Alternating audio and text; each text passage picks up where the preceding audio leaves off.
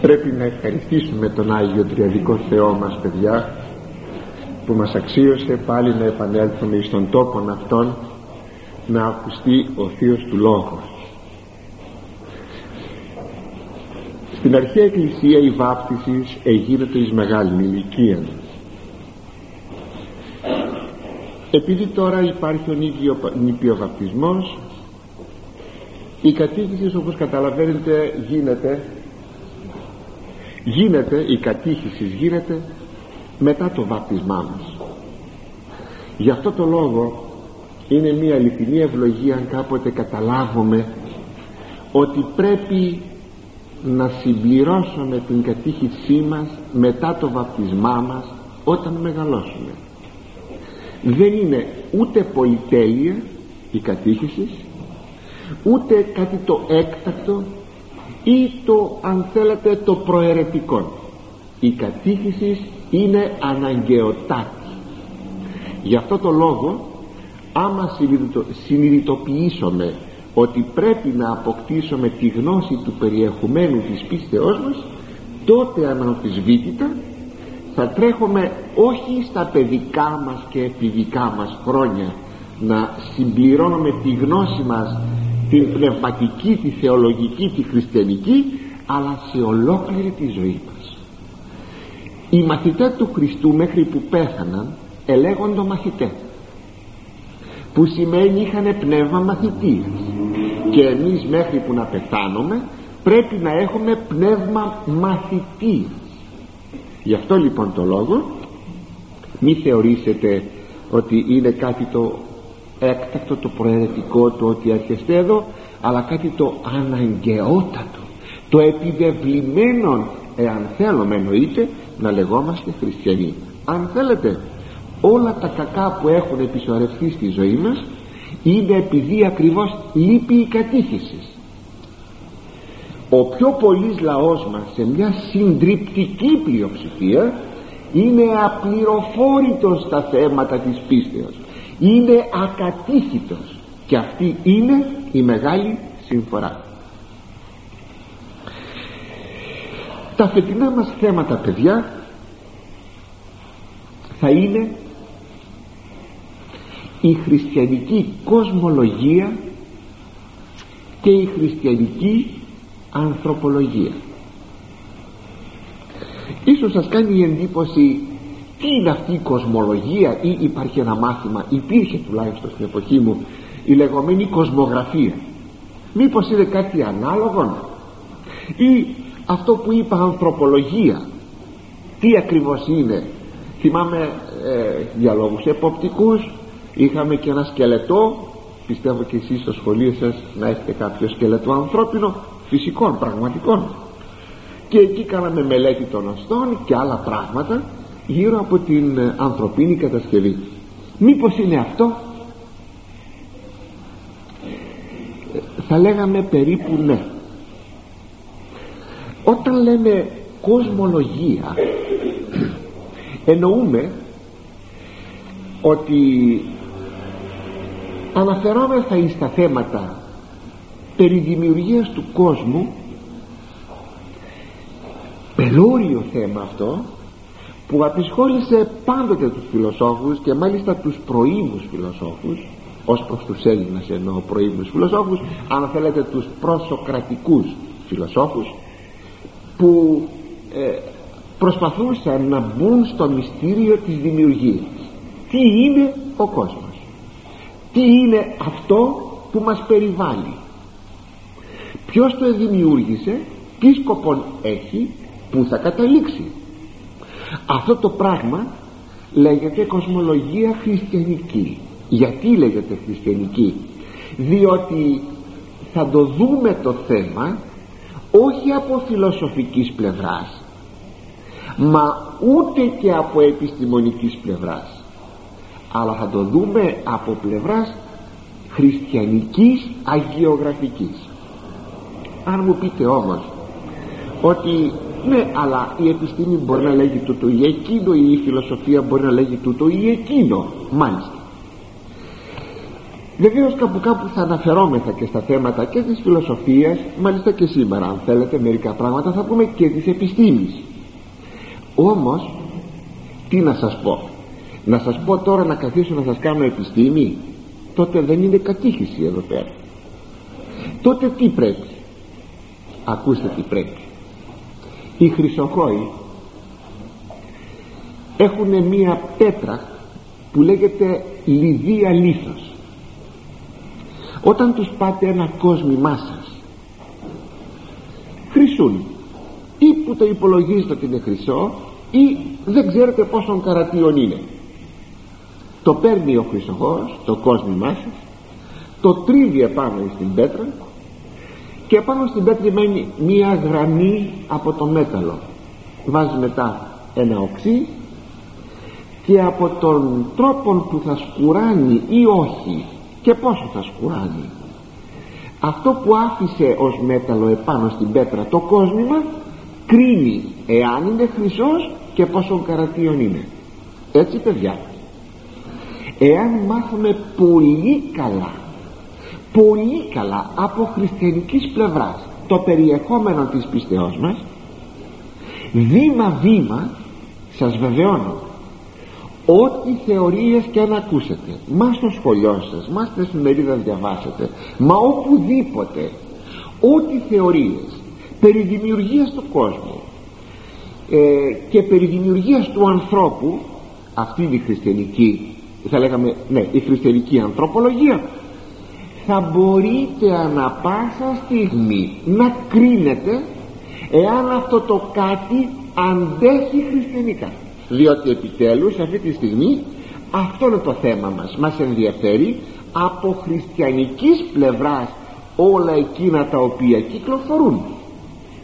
Και μάλιστα την αφορμή την επήρα από μια κοπέλα που με ρώτησε κάτι δεν ξέρω αν είναι παρούσα μια πορεία και της λέγω έλα στο κατηχητικό σχολείο και εγώ θα απαντήσω σε αυτά διότι εκεί σκέφτηκα ότι έπρεπε φέτος αυτά τα θέματα να κάνουμε. Δηλαδή τι; Όταν ακούτε για τη θεωρία της εξελίξεως φέτος επί παραδείγματι γιορτάζουμε τα 100 χρόνια από τότε που εκυκλοφόρησε δημοσιεύτηκε η θεωρία της, της, ε, του Δαρβίνου. Η θεωρία της εξελίξεως. Ότι τα είδη έχουν μία εξέλιξη και προερχόμεθα από τον πίθηκο. Πόσα τέτοια λέγονται στα σχολιά μας στις εφημερίδες γράφονται κλπ. Και αναρωτιέστε και λέτε δηλαδή δεν μας έκανε ο Θεός μας έκανε καταγόμαστε από τον πίθηκο κατά εξελικτικών τρόπων και τυχαίων. Δηλαδή αυτή η εξέλιξη δεν έχει κανένα κανένα σχέδιο. Γύρεται έτσι ε, με τον παράγοντα τύχη ή αυτός ο κόσμος τυχαία βρέθηκε; Και τι είναι αυτός ο κόσμος και λοιπά σε όλα αυτά θα μπορείτε ανα πάσα στιγμή να απαντήσετε. Πρώτα στον εαυτό σας και μετά και στο περιβάλλον σας εάν μάθουμε πολύ καλά τα θέματα αυτά. Συνεπώς θα τα δούμε αυτά τα θέματα την χριστιανική κοσμολογία και την χριστιανική ανθρωπολογία από αγιογραφικής πλευράς. Τι λέγει ο Λόγος του Θεού. Τι μας αποκαλύπτει ο Λόγος του Θεού. Βέβαια ολόκληρη Αγία Γραφή λίγο ή πολύ αναφέρεται στα θέματα αυτά. Όμως το κατεξοχήν βιβλίο από το οποίο θα πάρουμε όλη την πληροφορία τώρα και θα αναλύσουμε τη χρονιά αυτή θα είναι το βιβλίο της γενέσεως το βιβλίο αυτό είναι γραμμένο από τον Μωυσέα τον 15ο αιώνα π.Χ. είναι το πρώτο βιβλίο της Παλαιάς Διαθήκης και συνεπώς και ολοκλήρου της Αγίας Γραφής το βιβλίο αυτό θεωρείται από πάρα πολλούς που είναι απληροφόρητοι ότι είναι μυθικών ότι δεν αντέχει στην επιστήμη ότι δεν μπορούμε πια να αναφερόμεθα στην ιστορία του Αδάμ και της Εύας και ότι ο Θεός έκανε σε έξι μέρες τον κόσμο. Και όμως παιδιά παρότι σας είπα δεν θα κάνουμε επιστήμη όμως θα δείτε ότι είναι τόσο καταπληκτικά αυτά τα οποία γράφει ο Λόγος του Θεού.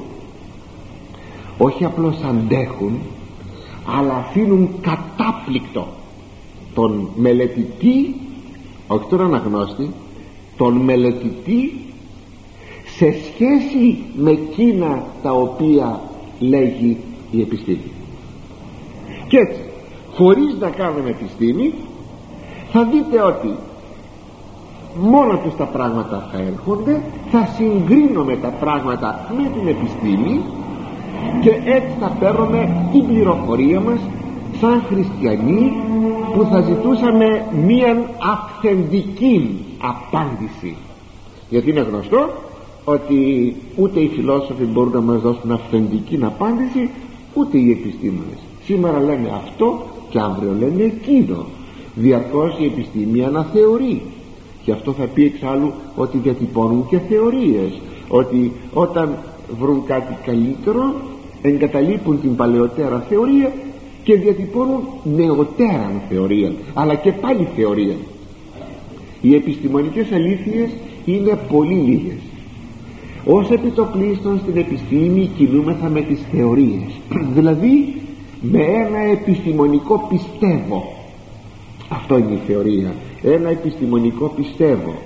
Και δεν είναι ε, η δομή ολοκλήρου της επιστήμης από επιστημονικές αλήθειες. Δηλαδή κάτι που να είναι αποδεδειγμένο. Επί παράδειγμα τι λέμε η θεωρία της εξελίξεως.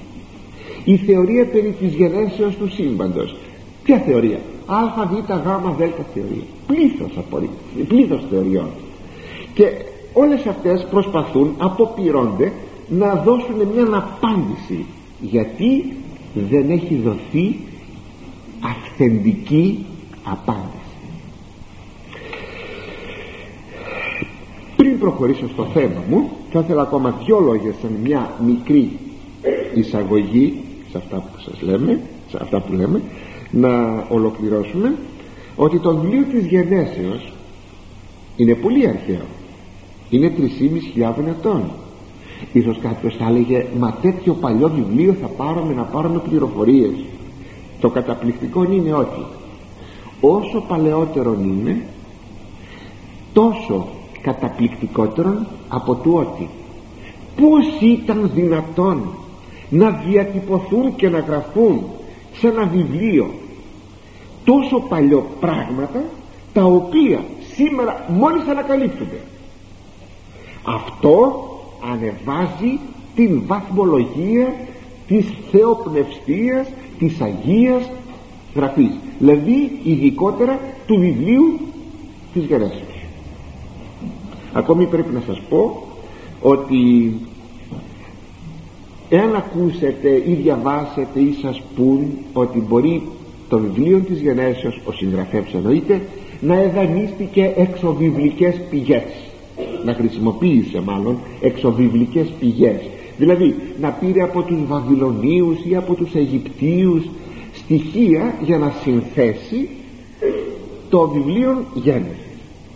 Υπάρχει τόση απόσταση μεταξύ των Βαβυλωνιακών και των Αιγυπτιακών πηγών τόση απόσταση με την, από την Αγία Γραφή ώστε θα ήταν αστείο να πούμε ότι ο Μωυσής επήρε στοιχεία από την, ε, από την Βαβυλωνιακή φιλολογία, κοσμολογία αν θέλετε η ανθρωπολογία ή από την Αιγυπτιακή. Θα το δει κανείς με μια πρώτη ματιά αν υποτεθεί ότι διαβάζει ένα κείμενο, κείμενο βαβυλωνιακό ή αιγυπτιακό ή διαβάζει την Αγία Γραφή. Θα το δει αμέσως. Φαίνεται αμέσως.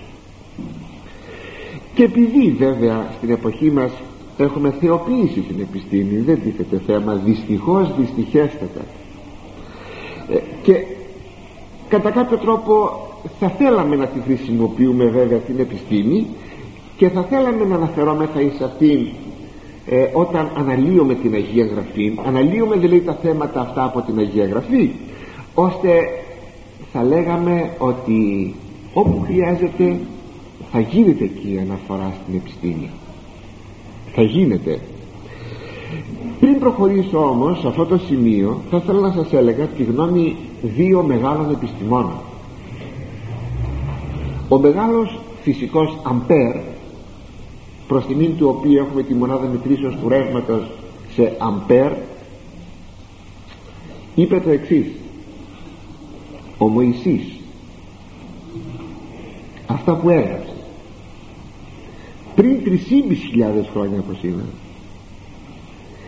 ή είχε τις γεωλογικές και κοσμογραφικές γνώσεις της εποχής, της εποχής μας ή ήταν θεόπνος αλλά το να έχει τις γνώσεις της εποχής μας ο Μωυσής είναι εντελώς αδύνατο. Πως θα ήταν δυνατόν να έχει τις γνώσεις της εποχής μας; Εδώ δεν γνώριζαν αν η γη γυρίζει γύρω από τον ήλιο ή ο ήλιος γυρίζει γύρω από τη γη ένα θέμα το οποίο ήταν τελείως ανύποπτο και μάλιστα τον 15ο αιώνα π.Χ. αφού λοιπόν δεν είχε τις γνώσεις της εποχής μας ο Μωυσής και μάλιστα αυτά τα δεδομένα της γεωλογίας είναι δεδομένα μόλις των τελευταίων 100 ετών δεν μένει παρά εκείνα τα οποία κατέγραψε ο Μωυσής εις το βιβλίο της Γενέσεως να είναι θεόπνευστα. Και μία άλλη γνώμη του Λαπαράν της ε, Γαλλικής Ακαδημίας γεωλόγος μεγάλος αυτός είπε το εξής. Εάν έπρεπε να συνοψίσω σε 40 γραμμές τα αυθεντικότερα πορίσματα της γεωλογίας θα αντέγραφα αντέγραφα. Το κείμενο της γενέσεως. Δηλαδή την ιστορία της δημιουργίας όπως την έγραψε ο Μωυσής. Ακούτε παρακαλώ που δίνει ένα προσμέτρητο κύρος και μία μεγαλειώδη αυθεντία εις το βιβλίο της γενέσεως. Αυτά σαν μια μικρή εισαγωγή στο θέμα στα θέματα που θα κάνουμε φέτος. Εγώ προσωπικά αν θέλετε τα θεωρώ μεγαλειώδη θέματα. Πολύ ζουμερά πολύ ζουμερά. Όταν θα μπούμε στα θέματα της χριστιανικής ανθρωπολογίας και θα λέμε επί παραδείγματι τι θα πει άνθρωπος τι είναι ο άνθρωπος. Κάποτε ένας Έλληνας φιλόσοφος ο Διογέννης είχε πάρει ε, μια κότα. Έναν κόκορα είχε πάρει. Τον είχε μαζίσει και λέει να ο άνθρωπος όπως και τα πόδια τα, τα πόδια τα κανονικά οι φτερούγες ένιωσαν στα χέρια. Να λέει ο άνθρωπος. Ορίστε απάντηση είναι μυστήριο μυστήριο. Δεν ξέρουμε τι είναι ο άνθρωπος. Μέχρι τώρα δεν απήγνησε κανείς ούτε η επιστήμη ούτε η φιλοσοφία. Τι είναι ο άνθρωπος. Πολύ δε παραπάνω ποιος είναι ο σκοπός που υπάρχει ο άνθρωπος. Θέλετε παρακάτω. Λέμε η γυναίκα είναι άνθρωπος. Βέβαια κάτω από το κλίμα της Αγίας Γραφής κάτω από το κλίμα της Εκκλησίας η ερώτηση σας φαίνεται κουτί. Είναι αυτονόητο ότι είναι άνθρωπος η γυναίκα. Και όμως παιδιά δεν είναι το κάποτε αυτονόητο με πρακτικές συνέπειες στο θέμα. Γι' αυτό και ανεπτύχθηκε ο φεμινισμός. Και σήμερα λέμε η γυναίκα είναι ίση με τον άνδρα. Βλέπετε διαμάχες γίνονται στην εποχή μας. Και όμως αν μάθουμε πως έγινε η γυναίκα από πού έγινε η γυναίκα και πως στάθηκε δίπλα στον άνδρα θα πάρουμε όλα τα στοιχεία του γνησίου χριστιανικού φεμινισμού γιατί λοιπόν να μιλήσουμε για τον φεμινισμό; Γι' αυτό σας είπα θα κρατάμε αυτά τα κείμενα πολυτιμότατα που μας γεμίζουν με ενθουσιασμό την ψυχή μας σαν λιδία λίθο που μπορούν αυτά να μας δίνουν ανα πάσα στιγμή το γνήσιο και να ξεχωρίζουν το σκάρφο διότι ξέρετε πόσα φοβερά πράγματα έχει ο ο κοσμικός φεμινισμός. Πόσα αρνητικά στοιχεία έχει μέσα που κάνουν τη γυναίκα να είναι ένα κατάντημα. Ενώ γίνεται προσπάθεια να τη φέρουν ίσα με τον άνδρα την ανθρωπεί ο κοσμικός φεμινισμός στην γυναίκα και την κάνει ένα κατάντημα. Εμείς θα κρατάμε το μέτρο και το μέτρο το δίνει η Αγία Γραφή. Η αποκάλυψη του Θεού και τώρα παιδιά έρχομαι στο αιών κείμενο.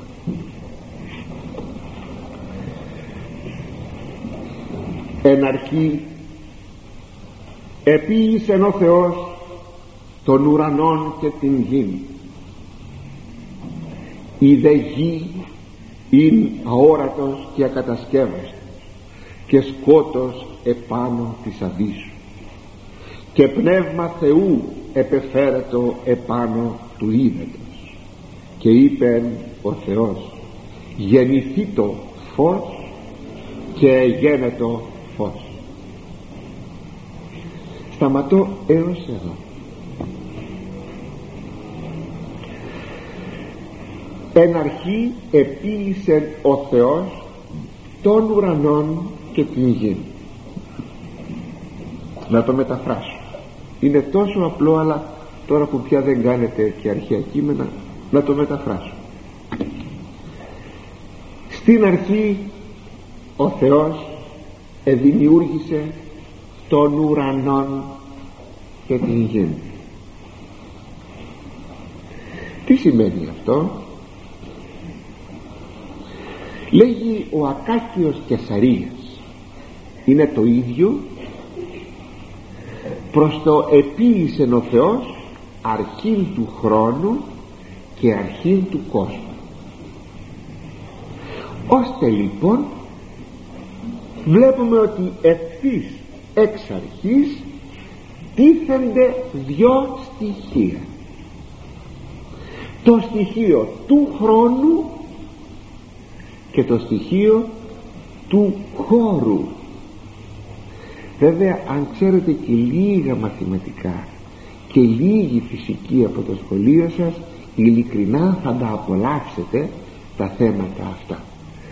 Τώρα αν κάποιες κοπέλες δεν θα τα είχαν τα στοιχεία αυτά σαν εφόδια εύχομαι να μην τις κουράσω αλλά να κάνουν προσπάθεια να καταλάβουν ό,τι μπορούν γιατί θα ωφεληθούν πράγματι. Ο στίχος ωστόσο αυτός εν αρχή επίησε ο Θεός των ουρανών και τη γη κατά την συνήθεια του συγγραφέως του Ιερού Συγγραφέως αποτελεί και το προήμιο του όλου βιβλίου αλλά και την περίληψη του κεφαλαίου μα και του όλου βιβλίου. Ώστε τι θα μας πει εδώ θα μας πει και θα μας καταδείξει ότι ο Θεός έκανε τον ουρανό και τη γη. Αλλά ας μείνουμε στις δύο πρώτες λέξεις. Εν αρχή. Όταν λέγει αρχή αμέσως υποδηλεί χρόνο λέμε όταν θα αρχίσουν τα μαθήματα αυτό όμως τι υποδηλεί χρόνο. Όταν θα αρχίσω να τρώγω υποδηλεί χρόνο. Αλλά ο χρόνος στους αρχαίους έμεινε απαρατήρητος. Δηλαδή ξέρετε τι παρατήρησαν οι φιλόσοφοι παρατήρησαν οι φιλόσοφοι οι αρχαίοι φιλόσοφοι κυρίως το θέμα της δημιουργίας ερήμην του χρόνου. Δηλαδή δεν το πρόσεξαν το θέμα του χρόνου. Έβλεπαν μπροστά τους μόνο τη δημιουργία. Αλλά η δημιουργία χωρίς τον χρόνο είναι ένα ακατανόητο πράγμα. Είναι τελείως ακατανόητο απλούστατα διότι μέσα στην ίδια τη δημιουργία έχουμε συνδεδικότητα έχουμε γεγονότα. Αυτά τα γεγονότα έχουν αρχή και τέλος έστω επιμέρους. Ας πούμε θα αρχίζει το μάθημά μας και θα τελειώσει. Μετά θα αρχίσει η ομιλία ή παρακάτω και θα τελειώσει. Αυτά είναι συνδεδικότητα αυτά που συμβαίνουν. Αυτά είναι μικρές μικρές θα λέγαμε μικρά μικρά κομματάκια του χρόνου και ολόκληρη δημιουργία οπωσδήποτε αποτελείται από αυτά τα μικρά μικρά κομματάκια του χώρου που έχουν μια εκδήλωση ακόμη και κάτι να στέκεται να είναι στατικό. Λέμε ένα κτίριο. Προσέξτε με ένα κτίριο. Τι έχει αυτό; Δεν έχει τίποτα συμβεβικότητα. Ποιος σας το είπε; Πως δεν έχει; Μέσα στον χρόνο έχει συμβεβικότητα. Έχει τη φθορά. Υπάρχει τίποτα χωρίς φθορά. Δεν έχει σημασία αν ο ναός αυτός κρατήσει 200 χρόνια ο Όλυμος κρατήσει 500.000 χρόνια και το ρολόι μου κρατήσει μόνο 5 χρόνια δεν έχει καμία σημασία αυτό. Σημασία έχει ότι υπάρχει μεταβολή και η μεταβολή πάντα γράφεται με τον χρόνο. Δεν είναι λοιπόν η δημιουργία κάτι στατικό. Μπαίνει ο χρόνος αυτό είναι προς τιμή της Αγίας Γραφής. Ότι μας εισάγει αμέσως στη δημιουργία του χώρου και του χρόνου. Με το εναρχή αναφέρεται στο χρόνο. Με το επίησεν των ουρανών και τη γη αναφέρεται εις των χώρων και έτσι παιδιά έχουμε τούτο το καταπληκτικό που χρειάστηκαν χιλιάδες χρόνια για να το καταλάβει ο άνθρωπος. Και το κατάλαβε μόλις τώρα. Βέβαια οι φιλόσοφοι κάτι άρχισαν να αντιλαμβάνονται όπως θα σας πω λίγο πιο κάτω αλλά η επιστήμη τώρα τελευταία το διατύπωσε. Τι; Χώρος. Και χρόνος είναι πράγματα που δημιουργήθηκαν ταυτόχρονα. Και δεν χωρίζουν. Λέμε έχω ένα ύφασμα. Το ύφασμα αυτό αποτελείται από κλωστές. Ποια είναι η διευθέτηση των κλωστών του υφάσματος; Από τις κάθετες και τις οριζόντιες. Εάν βγάλω τις κάθετες κλωστές έχω ύφασμα; Έχω απλώς μία σειρά από κλωστές. Δεν έχω όμως ύφασμα. Εάν βγάλω τις οριζόντιες κλωστές και μείνουν μόνο οι κάθετες. Έχω ύφασμα. Όχι. Για να έχω ύφασμα πρέπει να έχω και τις οριζόντιες και τις κάθετες γραμμές. Για να έχω τη δημιουργία πρέπει να έχω και το χώρο και το χρόνο. Δεν νοείται η δημιουργία δεν νοείται ο χώρος χωρίς το χρόνο. Δεν νοείται ο χρόνος χωρίς το χώρο. Είναι δύο πράγματα τα οποία είναι ταυτόχρονα μήπως έγινε λίγο πιο μπροστά ο χρόνος; Όχι. Μήπως έγινε λίγο πιο μπροστά ο χώρος; Όχι. Έγιναν μαζί. Αυτό το λέγει πολύ ωραία ο Ιερός Αυγουστίνος. Βεβαίως το λέει από την Αγία Γραφή. Ο Ιερός Αυγουστίνος. Τι λέγει; Αυτό το θαυμάσιο άξιο μνημόνευτο ε, ρητό του. Non in tempore sed cum tempore finxit deus mundum. Λατινικά είναι. Όχι εν χρόνου αλλά μετά του χρόνου ο Θεός finxit εστερέωσε δημιούργησε τον κόσμο. Που δείχνει ότι δεν υπήρχε ο χρόνος και σε κάποια στιγμή ξεκινάει η δημιουργία αλλά χώρος και χρόνος είναι μαζί. Είναι μεγαλειώδες είναι μεγαλειώδες ο Πλάτων είχε πει το εξής. ο Θεός έκανε τον κόσμο μαζί με τον χρόνο ώστε αν ποτέ διαλυθούν να διαλυθούν μαζί. Είναι μια μεγάλη αλήθεια αυτή την οποία θα δούμε λίγο πιο κάτω. Έτσι φτάνομαι από το εναρχή επίησε ο Θεός το επίησε των ουρανών και την γη φτάνομαι εις τον χώρο χρόνο του Αϊνστάιν. Ξέρετε ότι μέχρι πριν τον Αϊνστάιν τα φαινόμενα τα, εξετάζ, τα εξετάζαμε στην επιστήμη όχι διαβολούσαμε τον χρόνο. Δεν λέμε η ταχύτητα ισοτιμεί το διάστημα δια του χρόνου. Ο χρόνος μπαίνει μέσα στα στοιχεία όλα. Αλλά αλλά προσέξτε ο χρόνος δεν είχαμε αντιληφθεί ότι παίζει ένα πολύ σπουδαίο ρόλο όταν κάποτε η ταχύτητα γίνει πολύ μεγάλη.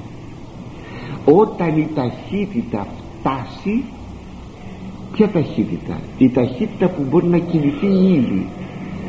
Μπορεί να φτάσει προσέξτε με στην οριακή ε, τιμή της ταχύτητας του φωτός τότε αμέσως έχουμε ενέργεια. Η ενέργεια ξέρετε με τι ισούται. Η ενέργεια δεν κάνω φυσική αλλά σας λέω μερικά πράγματα έτσι για να τα συνδέσετε. Η ενέργεια είναι ίση με τη μάζα επί, την ταχύ, επί το τετράγωνο της ταχύτητας του φωτός. Αυτό παιδιά είναι ένα θεμέλιο. Για να δείτε ότι από το εναρχή επίησε ο Θεός των ουρανών και την γη που μοιάζει απλοϊκόν και όμως δεν είναι απλοϊκό είναι απλώς απλούν. Απλοϊκό θα πει αφελές κουτό. Απλούν θα πει σοφό αλλά προσφέρεται πολύ απλά. Αυτό το απλούν μας κάνει σήμερα και φτάνουμε στο χωροχρόνο του Αϊνστάιν καταπληκτικό μεγαλειώδης. Αλλά και ακόμη κάτι άλλο. Όταν λέει ένα αρχή σημαίνει ότι έχουμε αρχή και τέλος. Διότι πάντα ό,τι αρχίζει τελειώνει. Είναι και αν θέλετε και μια φιλοσοφική θέση σε αυτή. Ό,τι αρχίζει τελειώνει. Αυτό ξέρετε τι μεγάλη αξία έχει για το θέμα της υπομονής κάποτε του παραδείγματι. Ε, μπορεί να με ταλαιπωρεί ένας άνθρωπος σε μένα να κάθεται στην καρέκλα και να μου λέει και να μου λέει και να μου λέει και να μου λέει και να με ταλαιπωρεί αφάνταστα. Ξέρετε πως υπομένω ότι οπωσδήποτε κάποια μέρα θα τελειώσει. Κάποια ώρα θα τελειώσει. Θα μου πείτε μα ναι αυτό είναι πολύ σπουδαίο διότι αφού θα τελειώσει γιατί να βάλω τις φωνές αυτό έχει ακόμα πιο πέρα αξία.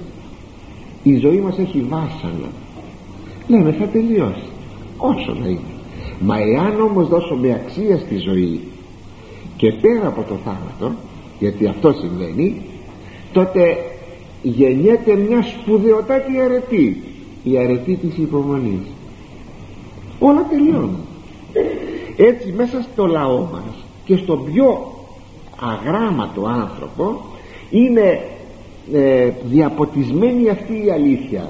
Ό,τι αρχίζει τελειώνει. Όταν λοιπόν λέει εν αρχή επίησε ο Θεός ο ουρανών και πήγε υπονοεί και τέλος και λέμε τώρα δηλαδή η δημιουργία έχει τέλος; Μα βέβαια υπάρχει τέλος. Μα αφού υπήρχε αρχή υπάρχει και τέλος. Και ποιο είναι αυτό το τέλος; Τι έννοια έχει αυτό το τέλος της δημιουργίας; Δηλαδή αυτό το σύμπαν θα τελειώσει μια μέρα. Το φαντάζεστε παιδιά ότι αυτοί οι ίδιοι επιστήμονες μας λέγουν και μας μιλούν για το τέλος του σύμπαντος; Έχουμε δύο πλευρές. Είναι η φυσική πλευρά και η αποκαλυπτική πλευρά. Και πρώτα πρώτα να πάρουμε τη φυσική πλευρά μας λέει η ίδια η επιστήμη ότι το σύμπαν πεθαίνει. Μάλιστα για τον ήλιο των δικών μας γιατί υπάρχουν δισεκατομμύρια δισεκατομμυρίων ήλιοι για τον δικό μας τον ήλιο οπωσδήποτε λέγει πεθαίνει. Αν θέλετε να σας δώσω και μερικά έτσι στοιχεία ακούστε να δείτε. Υπολογίζουν ότι η όλη ζωή του ηλίου είναι 107 επί 10 στην ενάτη χρόνια. Δηλαδή ε, 10 στην ενάτη είναι το δισεκατομμύριο. Συνεπώς 107 δισεκατομμύρια χρόνια είναι η όλη ζωή του ηλίου. Δηλαδή ότι μπορεί να ζήσει ο ήλιος μέχρι τώρα έχει μόλις την υπιακή ηλικία των 6 επί 10 στην ενάτη. Δηλαδή αν είχαμε έναν άνθρωπο να ζούσε 107 χρόνια αυτός ο άνθρωπος τώρα είναι 6 χρονών. Έχει να ζήσει δηλαδή ακόμα 101 χρόνια. Η ζωή λοιπόν του ηλίου μας είναι 6 επί 10 στην ενάτη δηλαδή 6 δισεκατομμύρια χρόνια. Ακούστε όμως τώρα. Ο ήλιος χάνει ύλη. Τη χάνει την ύλη δια της ενεργείας δια του φωτός. Μάλιστα η γη μας αν το θέλετε γίνεται βαρύτερη και βαρύτερη δεχόμενη ύλη υπό την μορφή του φωτός. Ακούστε. Μέσα σε ένα δευτερόλεπτο μέσα σε ένα δευτερόλεπτο χάνει ο ήλιος τέσσερα εκατομμύρια τόνους ύλης. Τέσσερα εκατομμύρια τόνους ύλης. Σε ένα δευτερόλεπτο. Σε ένα τικ μέσα σε ένα λεπτό χάνει 250 δισεκατομμύρια, δισεκατομμύρια τόνους. Σε ένα 24ωρο χάνει 360 δισεκατομμύρια τόνους ύλης. Καταλαβαίνετε λοιπόν τι θα γίνει; Αφού χάνει δεν προστίθεται τίποτα μα πόσα δισεκατομμύρια χρόνια και αν περάσουν άλλα 101 δισεκατομμύρια χρόνια που σας είπα προηγουμένως. Θα τα χάσει αυτά άρα πεθαίνει ο ήλιος πεθαίνει. Πεθαίνει ο ήλιος όπως πεθαίνει ο ήλιος πεθαίνει και το σύμπαν. Ολόκληρο το σύμπαν πεθαίνει. Τι θα πει όμως πεθαίνει το σύμπαν; Πεθαίνει με τον λεγόμενο θερμικών θάνατων η θεωρία του θερμικού θανάτου μας λέγει τα εξής. Όπως θα ξέρετε κατά το δεύτερο θερμοδυναμικό αξίωμα αυτής της ποιοτικής υποτιμήσεως της ενεργείας δεν χάνεται τίποτα αλλά η ποιότητα μόνο ε, πέφτει ε, δείχνει ότι δεν έχουμε απώλεια ενεργείας. Ξέρετε υπάρχει η αρχή της διατηρήσεως της ύλη. η αρχή του Λαμπαζιέ και θυμόσαστε το σχολείο σας. Και η αρχή της διατηρήσεως της ενεργείας. Δεν χάνεται τίποτα. Δεν χάνεται τίποτα. Αλλά τότε θα μου πείτε πως πεθαίνουν τα πράγματα. Α πεθαίνουν ως εξής. Προσέξτε να δείτε. Γιατί κινείται η γη γύρω από τον ήλιο διότι η θερμοκρασία του ηλίου είναι τέτοια που την κάνει να κινείται όπως και η άλλη πλανήτε εάν ο ήλιος πια δεν έχει θερμοκρασία δεν έχει φως θα κινείται δεν θα κινείται. Τότε τι θα γίνει; Σημαίνει ότι η ενέργεια του σύμπαντος η οποία είναι υπό τη μορφή του φωτός πέφτει στην μορφή της θερμότητος. Η θερμότητα είναι η πιο χαμηλή ποιότητα ενεργείας και κάθε σημείο της ενεργείας αυτής είναι επί του αυτού επίπεδου και αφού δεν έχουμε, με, δεν έχουμε διαφορά δυναμικού έχουμε θάνατο. Ένα παράδειγμα. Η θάλασσα έχει ενέργεια τρομακτική τρομακτική. Αν είχαμε τη θάλασσα επάνω στον Όλυμπο είχαμε έναν τρόπο να την είχαμε στον Όλυμπο τη θάλασσα. Για φανταστείτε και να πέφτει μέσα από ένα μεγάλο αγωγό τι θα μας κινούσε. Τι μηχανήματα, τι ηλεκτρικό, ηλεκτρισμό θα μας παρήγαγε. Αλλά για να πάμε τη θάλασσα επάνω στον Όλυμπο θέλουμε ενέργεια. Δεν μπορούμε λοιπόν να την πάμε τη θάλασσα στον Όλυμπο η θάλασσα είναι σαν ένα επίπεδο. Αυτή που είναι ένα επίπεδο είναι. Για να σηκώσω τη θάλασσα πιο πάνω θέλω ενέργεια. Άρα λοιπόν για να της δώσω ενέργεια τι να πάρω; Θα πάρω λιγότερη από αυτή που θα της δώσω. Δεν αξίζει ο κόστος γιατί έχει μεγάλη αξία η θάλασσα; Γιατί είναι ενέργεια αλλά την έχει στο ίδιο επίπεδο. Προσέξτε στο ίδιο επίπεδο. Δεν μπορώ να τα εκμεταλλευτώ αυτό το στοιχείο της ενεργείας ε λοιπόν και στο σύμπαν μέσα α, και η θάλασσα θα μένει ακίνητη μετά. Μπορεί να ανεβεί η θάλασσα στη στεριά μένει εκεί. Έτσι και η ενέργεια του σύμπαντος θα πέσει στο αυτό επίπεδο δηλαδή σε όλα, όλα τα σημεία της ενέργειας είναι στο αυτό επίπεδο. Δεν θα έχουν διαφορά με αποτέλεσμα να μην υπάρχει κίνηση. Δηλαδή θάνατος.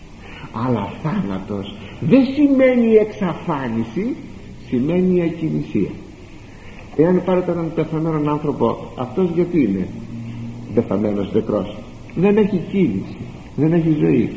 Κατά τα άλλα η ύλη του κλείστε τον παρακαλώ μέσα ερμητικά μέσα σε μια γυάλα να μην φύγει τίποτα από ό,τι θα διαλυθεί και ζυγίζεται κάθε χρόνο αυτό που έχετε μέσα στη γυάλα.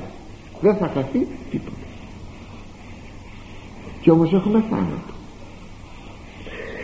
έτσι λοιπόν η επιστήμη μας λέγει ότι έχουμε τον, ε, έχουμε τον, ε, τον θάνατον των θερμικών θάνατων όπως λέγεται του σύμπαντος και αυτό γίνεται με βάση το νόμο της εντροπίας. Έτσι λέγεται στη φυσική.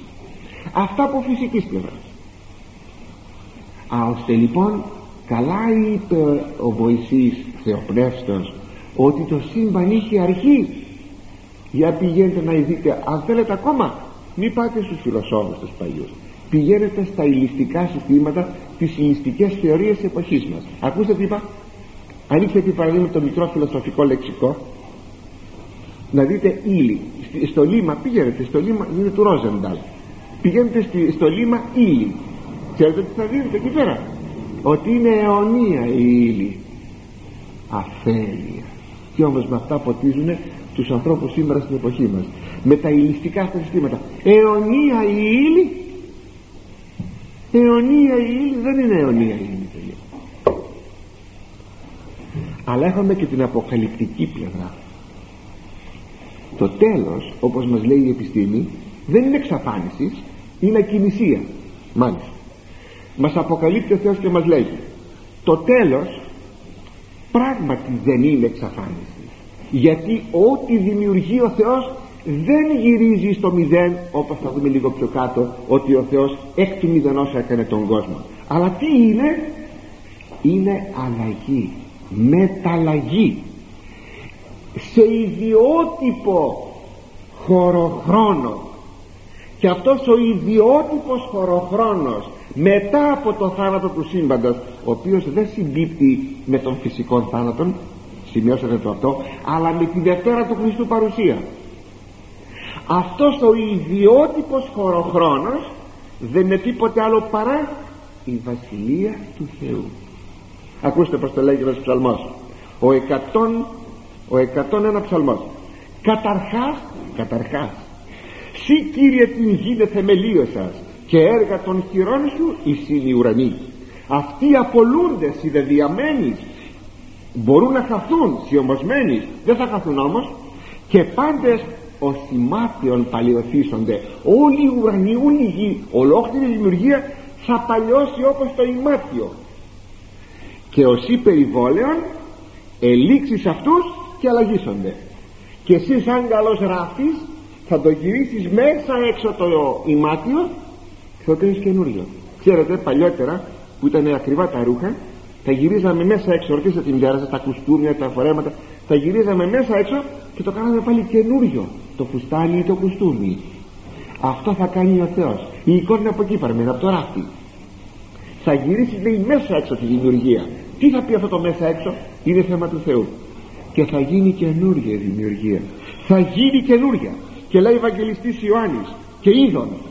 Ουρανών κενών καινούργιο ουρανό και γη καινή καινούργια ο γαρ πρώτος ουρανός και η πρώτη γη απήλθον πέρασαν και η θάλασσα ούτε έτσι άρα θα έχει άλλη μορφή το σύμπαν. Δεν θα είναι η σφαιρική μορφή δεν θα είναι η θάλασσα. Δεν είναι όπως το ξέρουμε το σύμπαν παίρνει τη θάλασσα σαν στοιχείο. Και, και είπε ο καθήμενος επί το θρόνο ο Χριστός Ιδού και να ποιώ πάντα. Να όλα τα κάνω καινούρια. Όλα τα κάνω καινούρια ώστε βλέπουμε λοιπόν παιδιά ότι ο Θεός θεμελιώνει το χρόνο θεμελιώνει το χώρο αλλά ο ίδιος μένει έξω από το χώρο και το χρόνο. Όσο για το πως ο Θεός μένει έξω από το χώρο και το χρόνο και δεν ταυτίζεται με το χώρο και με το χρόνο αλλά είναι δημιουργός, δημιουργός του σύμπαντος του χώρου και του χρόνου αυτό πρώτο ο Θεός παιδιά θα το δούμε την ερχομένη Κυριακή